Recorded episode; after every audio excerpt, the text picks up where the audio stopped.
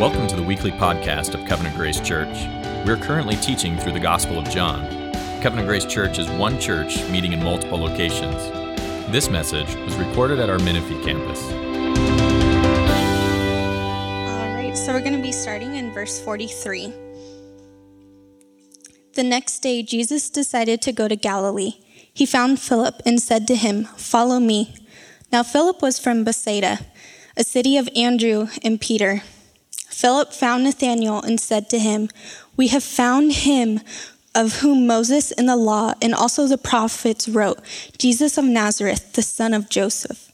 Nathanael said to him, Can anything good come out of Nazareth? Philip said to him, Come and see.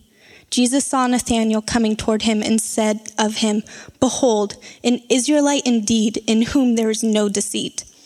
Nathanael said to him, How do you know me? Jesus answered him, Before Philip called you, when you were under the fig tree, I saw you. Nathanael answered him, Rabbi, you are the Son of God. You are the King of Israel.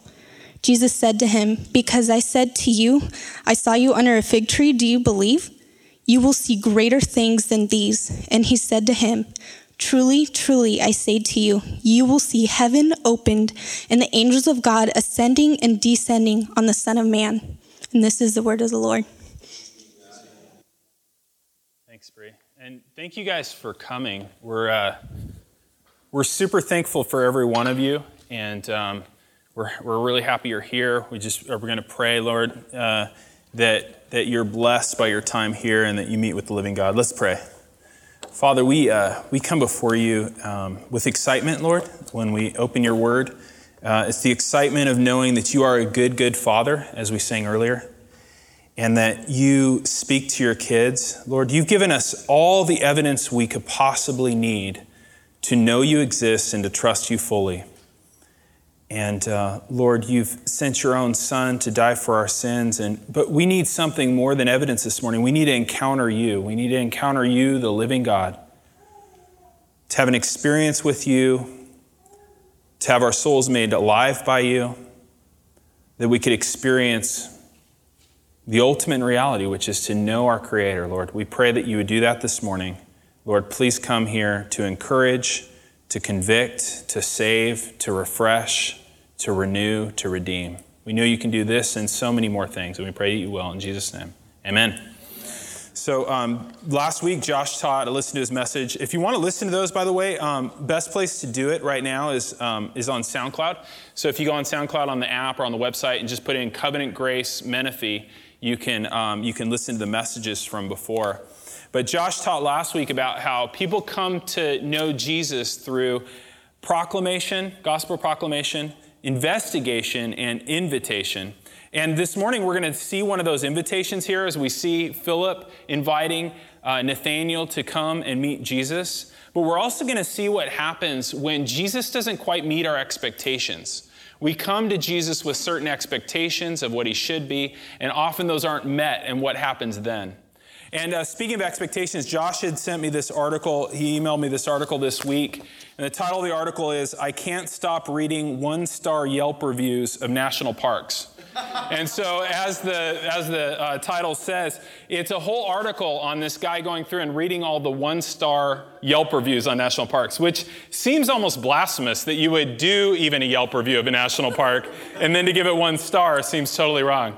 Um, I'm looking through these, they're great. Like one of them's Joshua Tree, which is something really close to us. We love it, it's amazing, it's iconic. Um, you guys ever been to Joshua Tree? One star, the desert is too hot. So apparently they went in the summer, and their complaint is that, you know, there's no AC or whatever. Um, Carlsbad Caverns, anyone? I've never been there. It's amazing. Uh, one star. Only go here if you really like caves. So apparently, this person wasn't into caves and was disappointed with Carlsbad Caverns, not knowing maybe that's another word for cave. Um, petrified forest, anyone? Anyone? Like it? Did you like it? One star, the trees are all dead, which I think was clear in the name. Um, Yellowstone, and you think, no way. This is where, like Josh was saying, it's funny and aggravating to read this because he was just like, this is not okay. You know, it's Yellowstone. Yellowstone, did you guys like it? one star, good luck finding a place to swim here. Which I don't know why the person needed a place to swim, but it's not a swimming location, so one star. The Badlands, one star, bad. It was the title.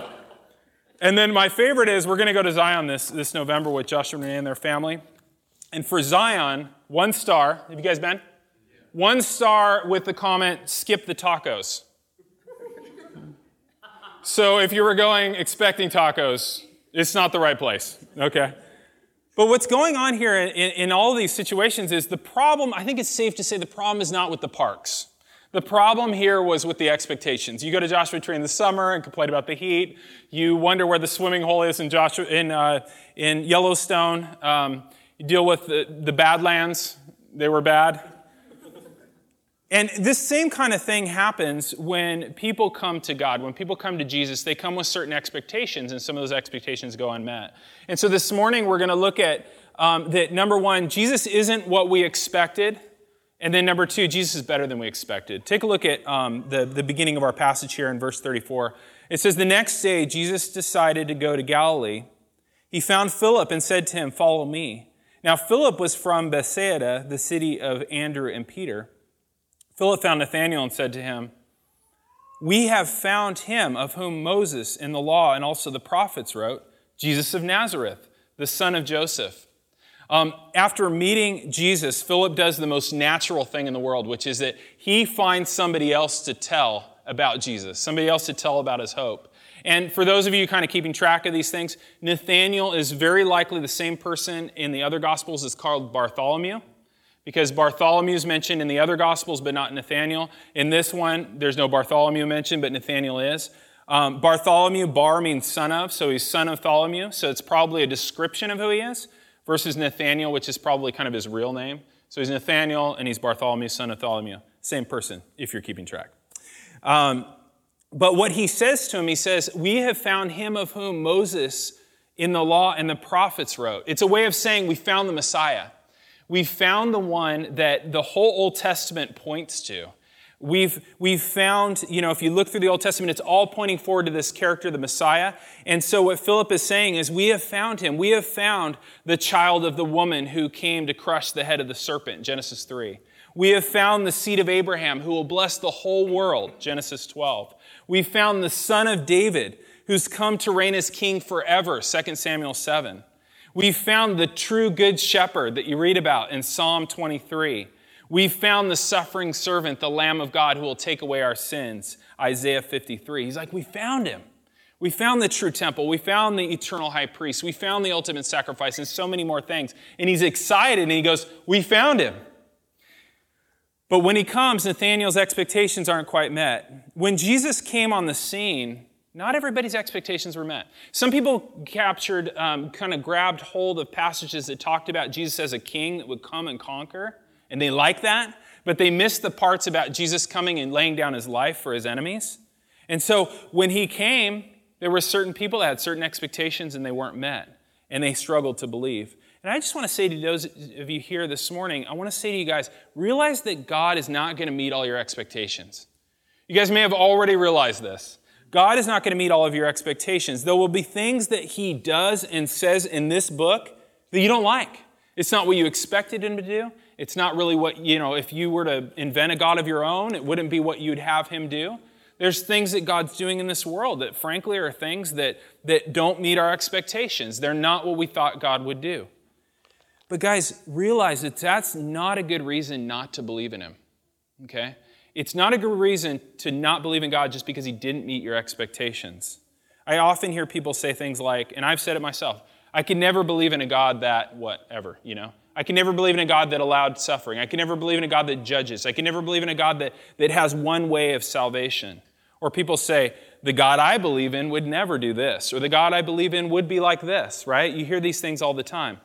But think about it. What makes us think that the true God would be exactly as we expected him to be? Isn't that funny? We have this sense that, like, God should be exactly what we expect. But why? Because no person's like that. No person in your life acts exactly as you would expect them to. It's actually a sign that they're real, right? It's a sign that they're real that they surprise you and disappoint you. Guys, if the God you believe in meets all of your expectations and never disappoints you, one thing I can say for sure about that God is that he's imaginary. Isn't that true? If he meets all of my expectations and does everything I've ever wanted him to do, one thing I can know for sure is that he's imaginary. Put another way, if the God that I believe in or am willing to accept matches my brain perfectly, guess where he came from? He came from my brain, okay? He is an invention of my own mind. No, real relationships with real people always include surprises and offenses. Things that aren't the way we thought they should be. And it's actually a signature that you're dealing with the real God. Isn't that wild? And so, what, in what way does Jesus fall short of Nathanael's expectations? You see it there? Where he's from, right? Look in verse 46. Philip's all excited. He says, We found the one. It's Jesus of Nazareth, uh, the son of Joseph. And, and Nathanael's response is, Can anything good come out of Nazareth? His immediate response is like, That's not possible, right? It's, it's like uh, Nathanael saying, Come on, man, this dude is straight out of Nazareth, right? and you could have your neighbor explain that one to you if you're not sure what that is. Um, Nazareth was a tiny little town of less than 2,000 people. It had very, I can see there's explanations going on. That's good. We're all working together on this. This is a project together. Um, tiny little town, less than 2,000 people. And it's a place that you wouldn't have wanted to go. When we did our greeting question of what's one place you'd want to live, a place like Nazareth wouldn't be on the list. It's a place that didn't really have much going for it. And what's funny is that Nathaniel is also from a little town with nothing going for it, Cana. So it's funny that he would be like, Nazareth, nothing good can come from there. Well, where are you from? Cana. You know, it's also a town in Galilee that, that really doesn't have much going for it. And it really points out that our petty prejudices that we have, we have these petty prejudices about certain types of people and certain types of places, and we kind of look down on those places and stuff. And what is that? That's really a sign of our own insecurity. So here you have Nathaniel, insecure guy from Cana, and he, you know, they have had generations of looking down on people from Nazareth. And so um, he has this, this prejudice against Jesus because of where he's from. How does Philip deal with Nathanael's objection? Do you see it? Good verse 46. He says, Come and see. I love that. He doesn't launch into a, oh, you were probably expecting the Messiah to come from Bethlehem. Actually, was really born there, but he actually grew up in Nazareth. He doesn't do all that with him. I think that's good. I think we need to answer those objections. But let's not forget, guys, with people to answer objections, but also invite them to come and see Jesus. We need to invite them to come and see because they don't always just need more evidence, they need an experience with God. And so that's what he says. He says, Come and see. And that's an invitation to us, too. As John was writing this, he intended that the readers of what he wrote that they would receive that as an invitation. So if you're here today and you're not so sure and there's certain things God does that don't seem right and they don't seem like the way you'd expect God to be, the invitation for you here is to come and see Jesus. Come and see him in this text. Um, for those of us who, who know Christ and um, are inviting people, Invite them Sunday morning. This is a great place for people to come and see.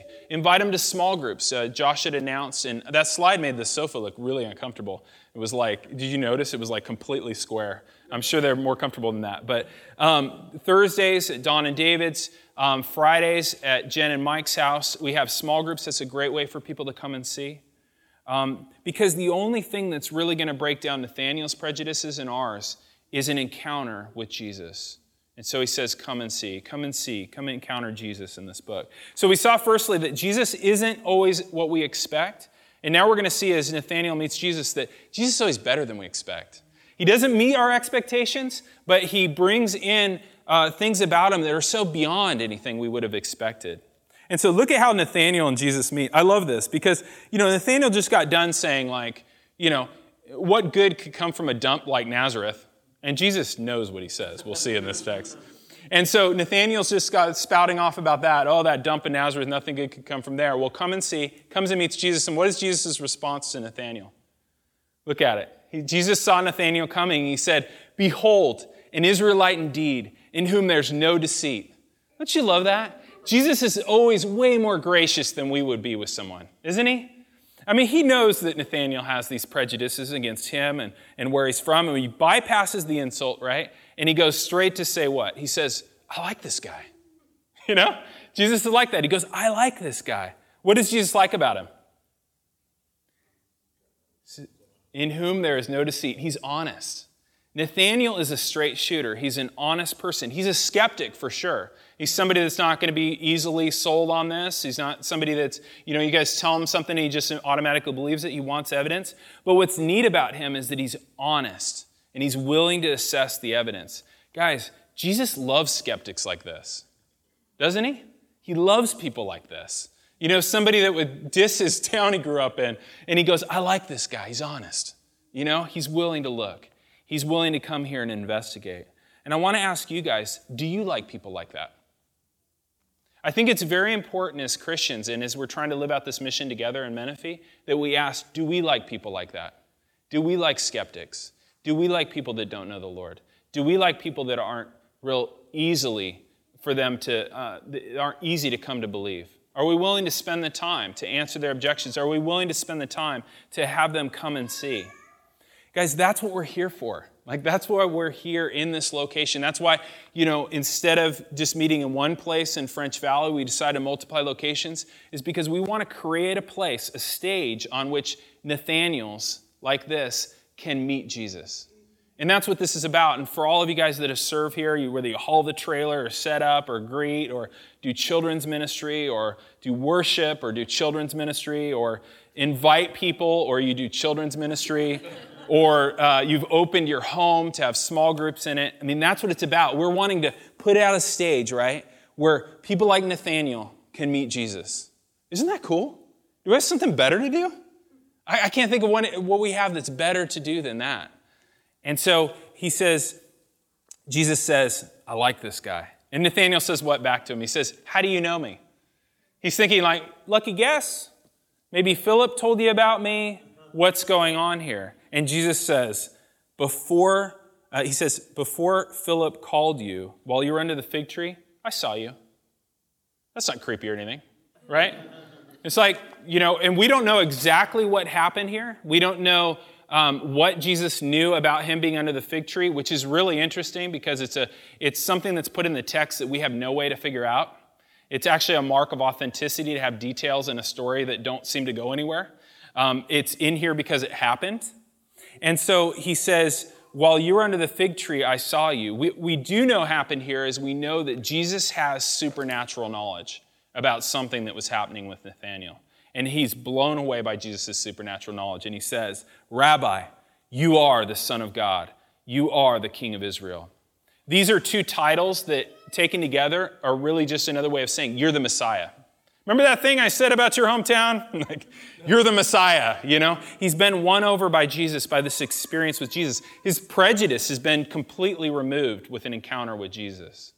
And so, Jesus isn't always what we expected, but he's better than we expected. Take a look at verse 50. Jesus' response says, Because I said to you, I saw you under the fig tree, you believe? You'll see greater things than these. And he said, Truly, truly, I say to you, you will see heaven opened and the angels of God ascending and descending on the Son of Man. So he gives us kind of, for us, a very cryptic kind of explanation of who he is. But to somebody like uh, Nathaniel, who's an Israelite indeed, he would know exactly what he was talking about. Do you guys know where that's taken from? It's from Genesis 28. And it's this, um, this story of Jacob's ladder, people call it, or Jacob's stairway. And if you turn, you want to turn there, you can. Genesis uh, 28, uh, starting in verse 10.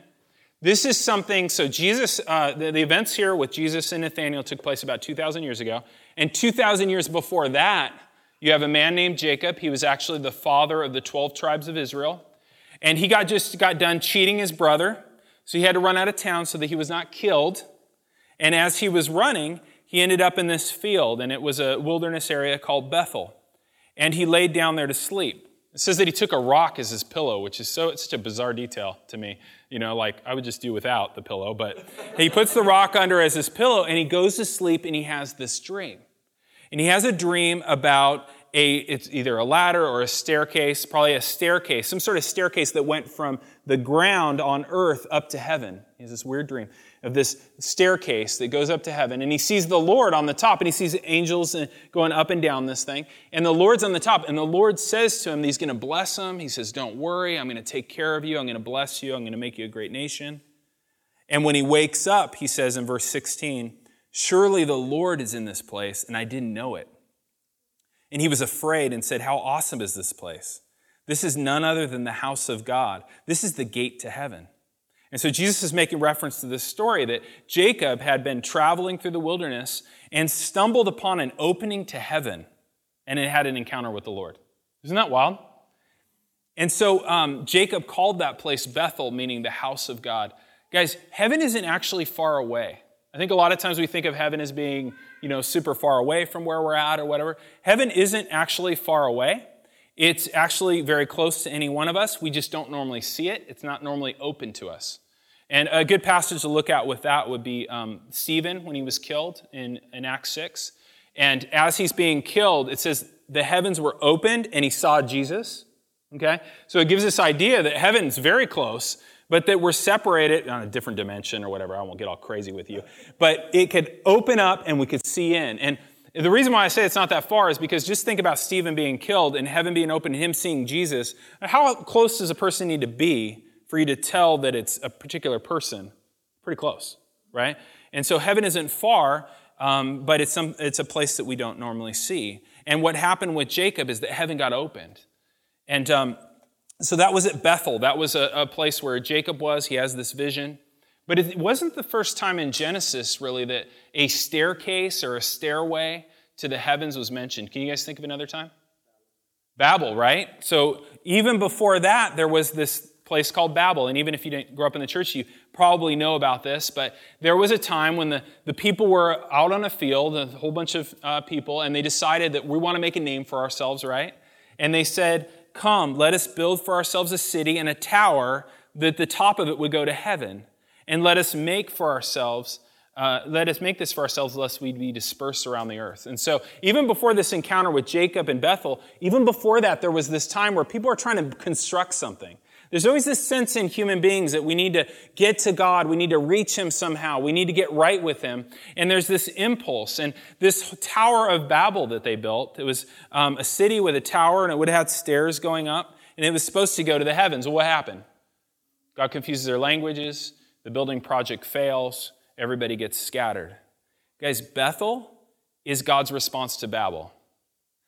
Babel was human beings attempting to reach heaven Bethel is God saying, I'll come down to you.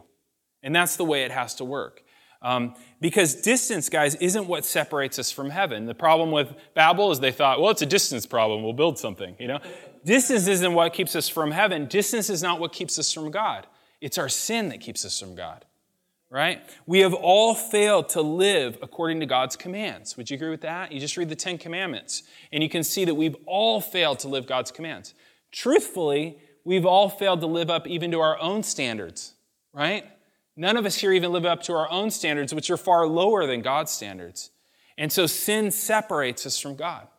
And if that separation is allowed to continue and doesn't get bridged, it will continue in eternity in a place called hell. So hell is separation from God, and that's our ultimate destination if somehow that, that distance between us and God doesn't get bridged. And people have tried various ways to bridge that gap, right? But they really only fall into two main ways there's the Babel way, and there's the Bethel way.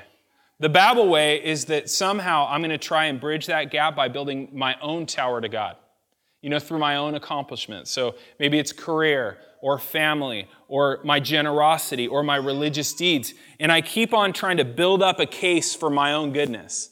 Talk to a lot of people about the gospel and they say, well, I'm basically a good person. What is that? They're constructing a tower, right? We're all trying to construct this way to God.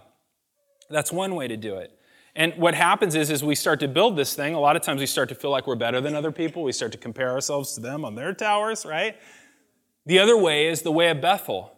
The way of Bethel is, is that God bridges the gap himself, that he comes down, that he makes a stairway for us, that he bridges the gap. And the way that looks is that we realize that even on our best days, guys, our intentions are mixed with sin, aren't they? Even when we do a totally good deed, there's a lot of times that moment of reflection where we go, that was really good of me. Right? I mean, we always do that, right? There's always some sin in it. There's always some imperfection in it. The, the tower of our own goodness is incredibly shaky, you know? You know, we're kind of swaying in the breeze and we're trying to like kind of build onto it to feel like we're good, to try and convince ourselves that we're okay to ourselves or to others or to God.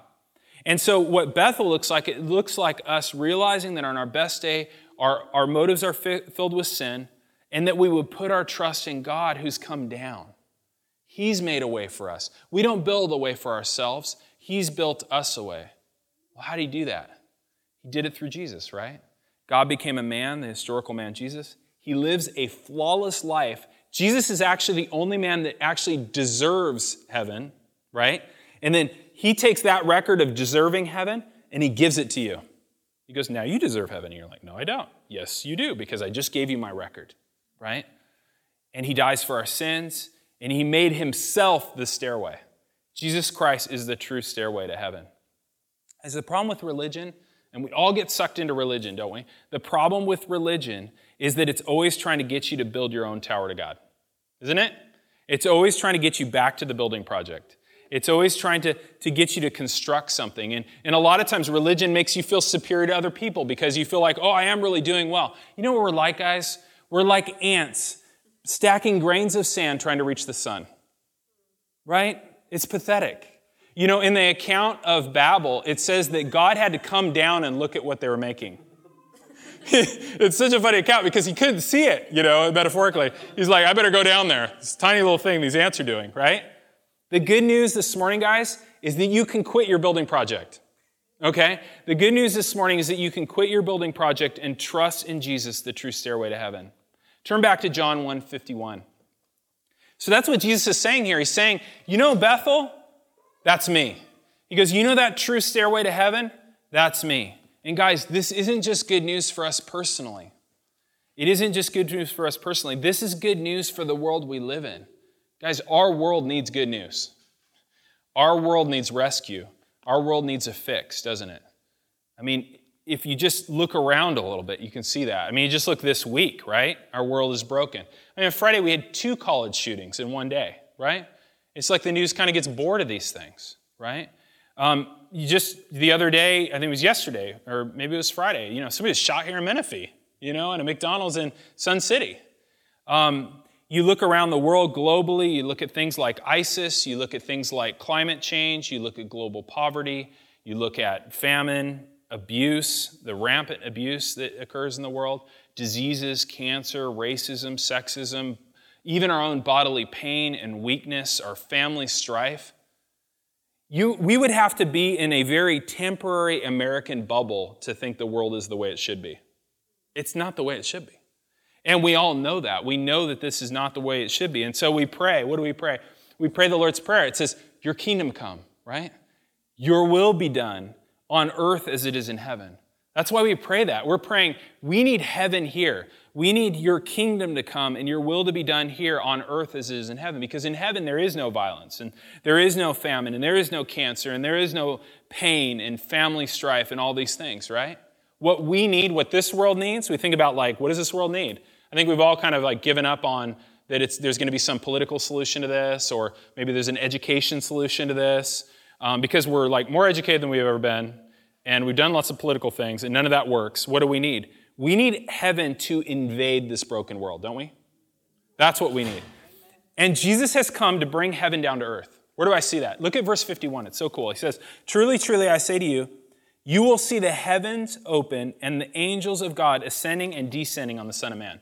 Notice that the angels are ascending and descending. This is like a two way portal to heaven, right? Um, I can't help but think that it's like an escalator. I don't know why. It's super lame. But um, you got, you got the angels going up, you got the angels coming down. It's like this two way portal to heaven. Because, guys, Jesus didn't come just to beam us up to heaven, Jesus came to bring heaven down to earth. You guys realize that? That's the full good news.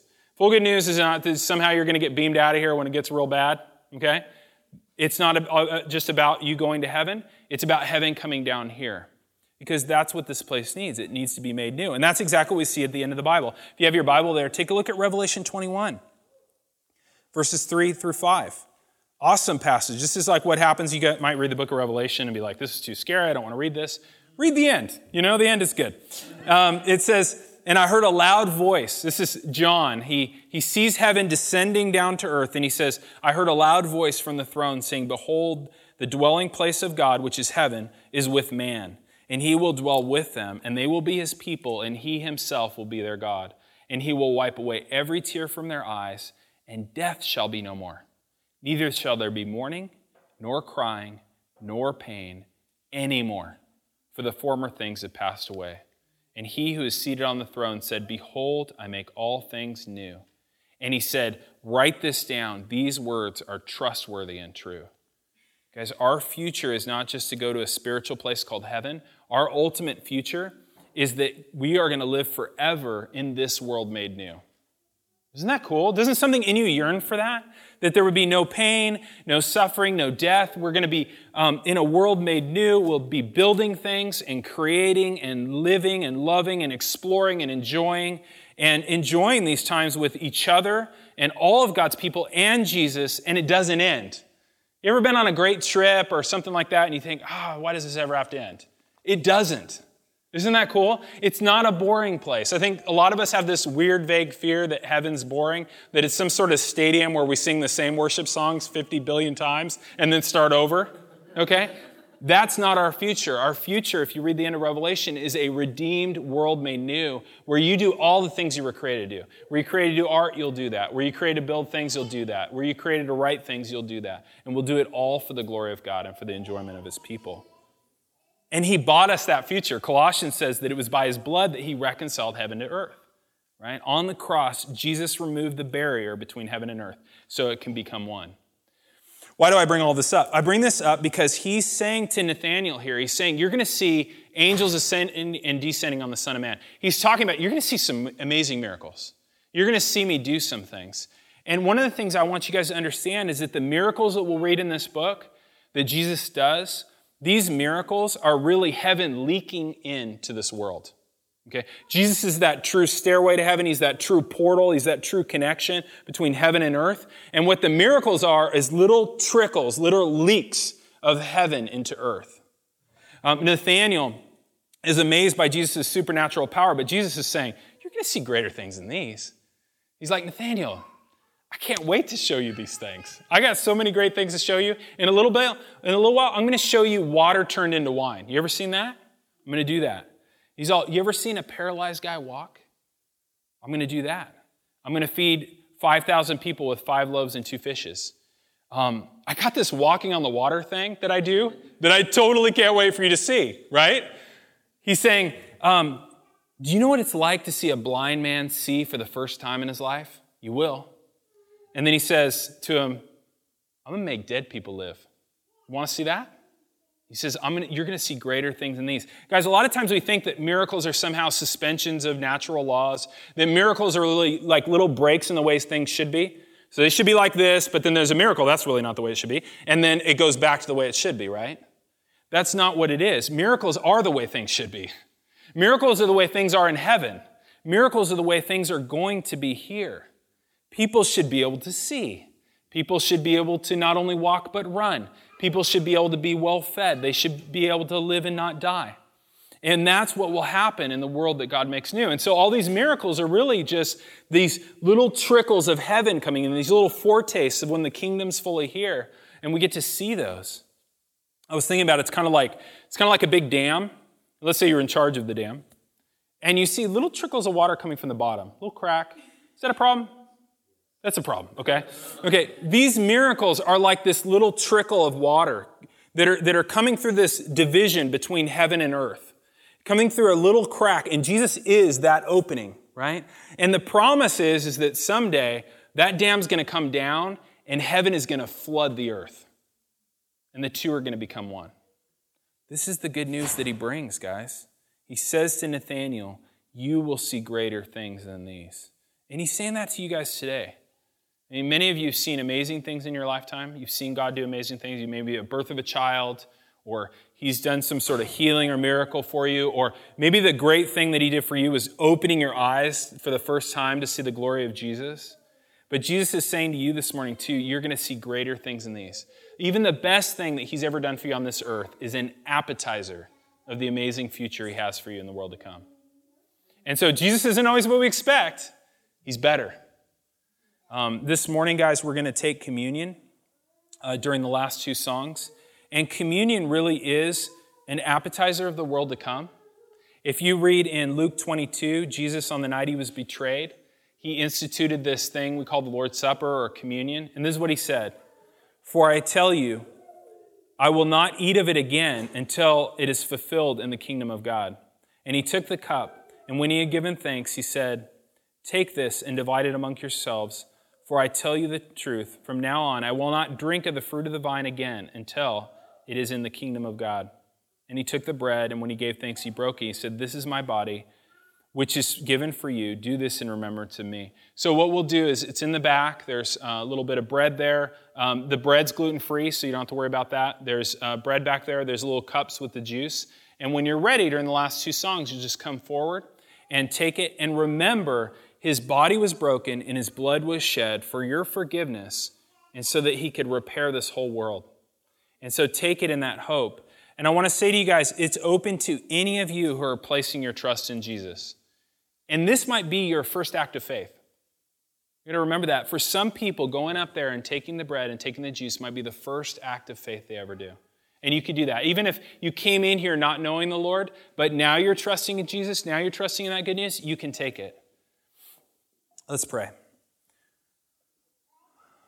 Lord, um, like the, the passage indicates, you're not always what we expect, um, but Lord, you're always better. And uh, we just pray, Lord, that um, you would bless our time in communion here. Um, we thank you that you're a God that cares so much about this world and its pain, that you are willing to enter the pain in this world and to suffer on the cross to end all suffering. And Lord, we pray that you would help every one of us here to joyfully receive with full faith and assurance communion, and that we would um, trust in your Son fully. And we love you, Lord, and we just pray that you give us faith. Help this to be a joyful reminder of your love, both today and all week. And we pray this in Jesus' name. Amen. You've been listening to the weekly podcast of Covenant Grace Church, Menifee. If you would like to know more about the Menifee campus, visit us online at covgrace.org slash Menifee.